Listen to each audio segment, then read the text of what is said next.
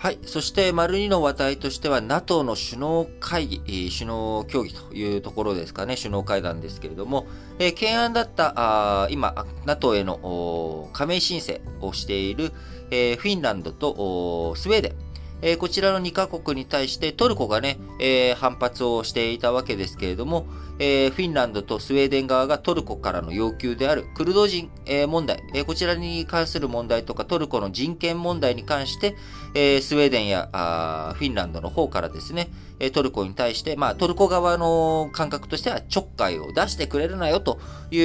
う要望に対して、え、フィンランドと、えー、スウェーデン側が、まあ、折れたということで、トルコ側も、よっしゃ、分かったと。いうこと。そして、まあ、トルコとしてもね、アメリカとか NATO の加盟国との間での溝を深めたくないということ。えー、トルコ国内、エルドアン大統領、フィンランドとかあスウェーデンに対してが折れてきたから許して、えー、認めてやったと。いうことがね、言えるということもあり、えー、スウェーデンとフィンランドの加盟についてトルコも OK ということに今回なりました。えー、なのでですね、まあ、NATO、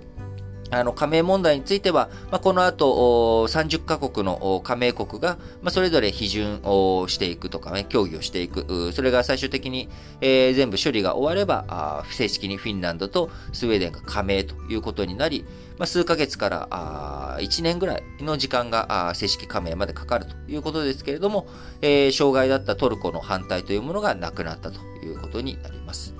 えー、まあ、それを受けてですね、あのー、ロシア、えー、まあ、加盟に対してフィンランドとスウェーデンが、えー、NATO に加盟する見通しになったことに対して、ロシアのリャブコフ外務次官、えー、29日、NATO 拡大は NATO 自らの安全保障の強化をもたらさず、事態を不安定化すると反発を示したということで、えー、メドベージェフ安全保障会議副議長、あのー、プーチンさんがね、大統領、その憲法の規定で大統領続けられなくなったタイミングで、一旦、あのー、代理というか、あのー、中継ぎで大統領をやったメドベージェフさん。えー、28日、ロシアの新聞紙に対して、バルト海地域の非核化の地位は過去のものとなると述べたということで、ロシア、バルト海に面した飛び地、カリーニングラードやベラルーシに核兵器を配備する可能性を指摘しているということで、えー、プーチン大統領はですね、えー、ウクライナ侵攻開始当日の2月24日、えー、テレビ演説で NATO の継続的な拡大はロシアの生死に関わる脅威だと述べたということから、え、今回のね、え、フィンランドとスウェーデンの加盟というもの、え、こちらがどのように、ロシアに対してね、影響を与えていくのかというところが、非常に注意、注目されるポイントだなと思っています。えー、マドリッドで開かれました、えー、NATO の首脳会議、北欧のフィンランドとスウェーデンの加盟を認めることで合意をしました。来年2023年までに加盟が実現する可能性があるということで、欧州の防衛能力が向上する、そのバルト海のね、えー、こういったところの拠点が広がって防衛能力が向上するというだけじゃなく、フィンランドとスウェーデン、財政面でもですね、えー、強い貢献が期待できるということで、えただこれまでロシアとの間でね、フィンランドとスウェーデン、え NATO と、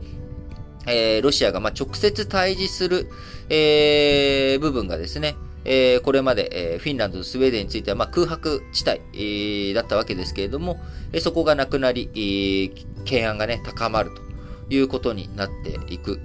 わけですけれども、まあ、そのあたりどういうふうになっていくのかなっていうところですね。今、NATO 加盟国全体の兵士数、だいたい今300万人ぐらいなんですけれども、まあ、非常に大きいですよね。えそこに、フィンランドはね、えー、今、戦時兵力28万人、えー、持っているということから、1割弱に、えー、相当するというところですし、えー、民主主義でね、財政が豊かなフィンランドとスウェーデン、えー、フィンランド国防省によると、えー、フィンランドの国防予算、2022年には51億ユーロ、約7300億円となり、5年前の2倍弱に膨らんできているということになります。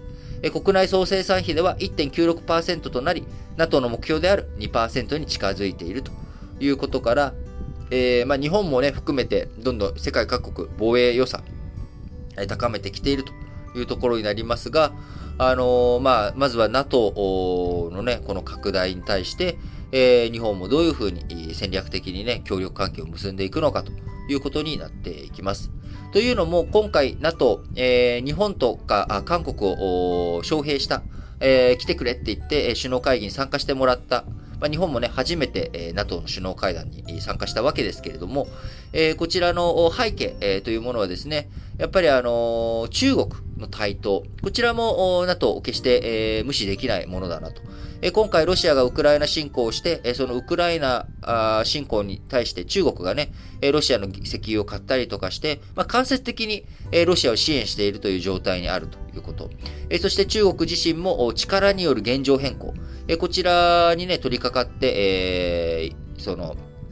太平洋、インド太平洋地域に対しての圧力を強めているという状態。まあ、こういった状態を NATO としてもですね、感化するわけにはいかないということで、えー、NATO、今回、今後10年の指針となる新たな戦略概念を採択しましたが、その戦略概念の中で初めて中国に言及。